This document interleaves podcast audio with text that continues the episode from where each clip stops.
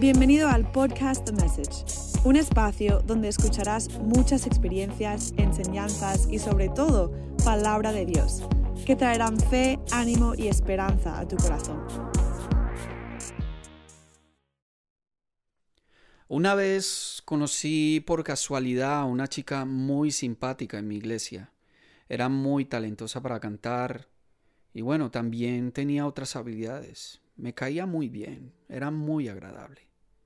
Después de un tiempo, por varias razones, comenzamos a hacer cosas juntos, ministeriales y otras. Entonces, comencé a conocerla más. Y eso hizo que yo me interesara en ella. Me empecé a enamorar de ella. Comencé a sentir cosas en el estómago cuando la veía. Sí, mariposas. Me di cuenta de que era una persona muy especial y una mujer excepcional. Eso ah, hizo que tomara yo la, la decisión de ser más especial con ella para enamorarla. Comencé a averiguar cuáles eran sus gustos, su proyecto de vida, su película favorita, qué le gustaba comer, leer, su artista favorito, a interesarme más en, eh, sus cosas, a tratarla más especial que a los demás todo con el pretexto o el fin de saber cómo llamar su atención y así irla conquistando poco a poco.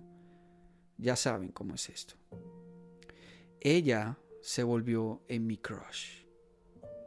Para hacer corta la historia, después de un tiempo estar cortejando, siendo detallista con ella, siendo atento, tratando de convencerla para que saliéramos a tomar algo sin resultados positivos, Dije que ya era tiempo de confesarle lo que yo sentía por ella. Bueno, llegó ese día y me encontraba en la sala de su casa a solas con ella. Sus padres estaban en la cocina y fue ahí que aproveché para confesarle mis sentimientos. Y lo hice, como todo hombre valiente. Para mi sorpresa, las cosas no salieron como esperaba. Primero me dijo que nunca se dio cuenta de que yo estaba interesado en ella. Y segundo, que ella no estaba interesada en mí y que no perdiera mi tiempo. Sí, zona de amigos, friends Me dijo que no le diera más detalles, que no la invitara a salir porque ella no quería que yo me ilusionara y otras cosas más. Fue un poco gracioso para mí eh, todo lo que me dijo. Me tomó por sorpresa. En fin. Después de eso salí de su casa muy tranquilo en realidad, pero preguntándome, ¿por qué no se dio cuenta de mis señales? ¿Será que fingió en no haber visto mis señales de que yo le estaba cortejando solo para mostrarse la difícil?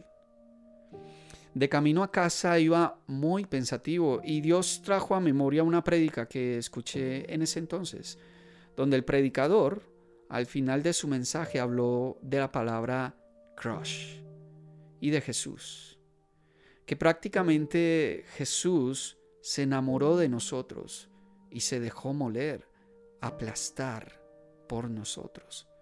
Éramos su crush. Eso me llamó mucho la atención. Verdaderamente estaba inquieto con esto y me puse a meditar más e indagar en la Biblia. Primero, la palabra crush en su significado es como aplastar, machacar, exprimir, pisar o triturar. Pero esta palabra se empezó a usar también en, en lo sentimental. Cuando te enamoras de alguien, pero que por más que tratas de llamar su atención, esa persona no te determina. Pero que cada vez que la ves, sientes cosas y estás atento a sus gustos, y estás disponible siempre para ella o él. Saben, en Isaías 53, versículo 5, nos habla de que Él fue molido por nosotros. Dice, mas Él herido por nuestras rebeliones, molido por nuestros pecados, el castigo de nuestra paz fue sobre Él, y por su llaga fuimos nosotros curados. En otras versiones dice, que fue triturado o fue aplastado. Y esto me da vueltas la cabeza, porque en la vida de Cristo hubo un crush por nosotros. Se dejó, estaba muy enamorado de nosotros.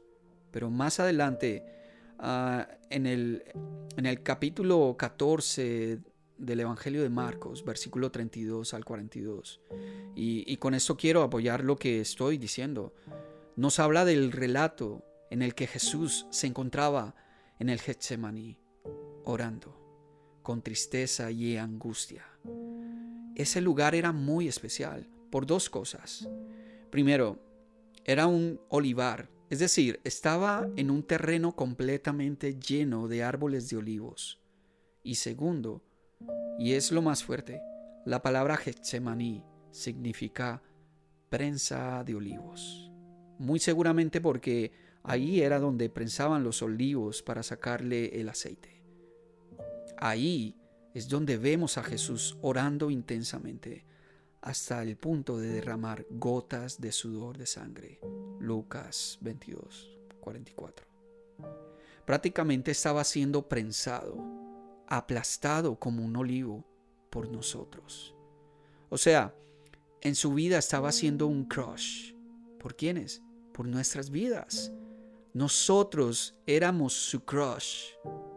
Ahora, cuando en tu vida hay un crush o una crush, alguien del cual estás enamorado, tal y como yo, eh, como me pasaba a mí, ah, tú piensas en esa persona casi en todo tiempo, en todo momento. Haces lo que sea por llamar su atención, incluso eso trata de tumbarte y aplastarte porque te pones triste debido a que esa persona no te presta atención. Cuando a mí me estaba sucediendo esto, Dios me empezó a mostrar cómo Jesús hace lo que sea por llamar mi atención, pero yo poco o nada le presto atención y lo reconozco. Y si te pones a pensar, eh, es verdad, tiene sentido. Cada día Él nos espera ansiosamente sintiendo mariposas en el estómago, con unas ganas inmensas de, de, encontrarse con nosotros y contarnos todo lo que Él tiene para decirnos, de disfrutar de nuestra compañía, pero también de que Él sea correspondido. Así es como lo veo.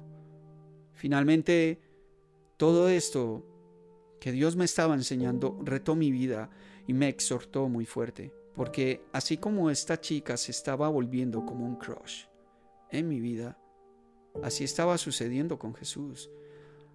A ver, mm, no me malinterpreten, no es que Jesús estaba sufriendo por mí porque a veces no le prestaba atención o no le correspondiera como debiera.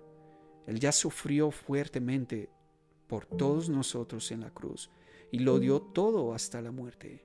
Lo que quiero decir es que sí que sí que él anhela mucho nuestra vida y sí que se entristece porque no le buscamos, porque no le deseamos. Es como si aún siguiéramos siendo su crush.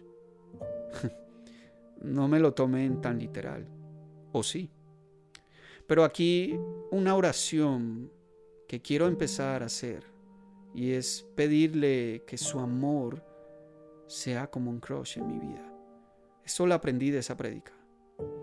Que su amor haga crush en mis inseguridades. Que su amor haga crush en mis debilidades. Que su amor haga crush en todo aquello que me tiene esclavizado. Que aplaste mi corazón porque quiero corresponderle y estar enamorado de Él. Que Jesús se vuelva en nuestro crush. Hay esperanza, hay esperanza en Cristo Jesús.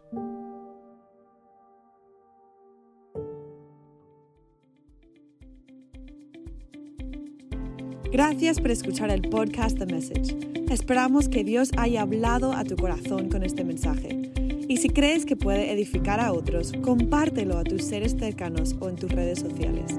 Nos vemos en el próximo mensaje. Bendiciones.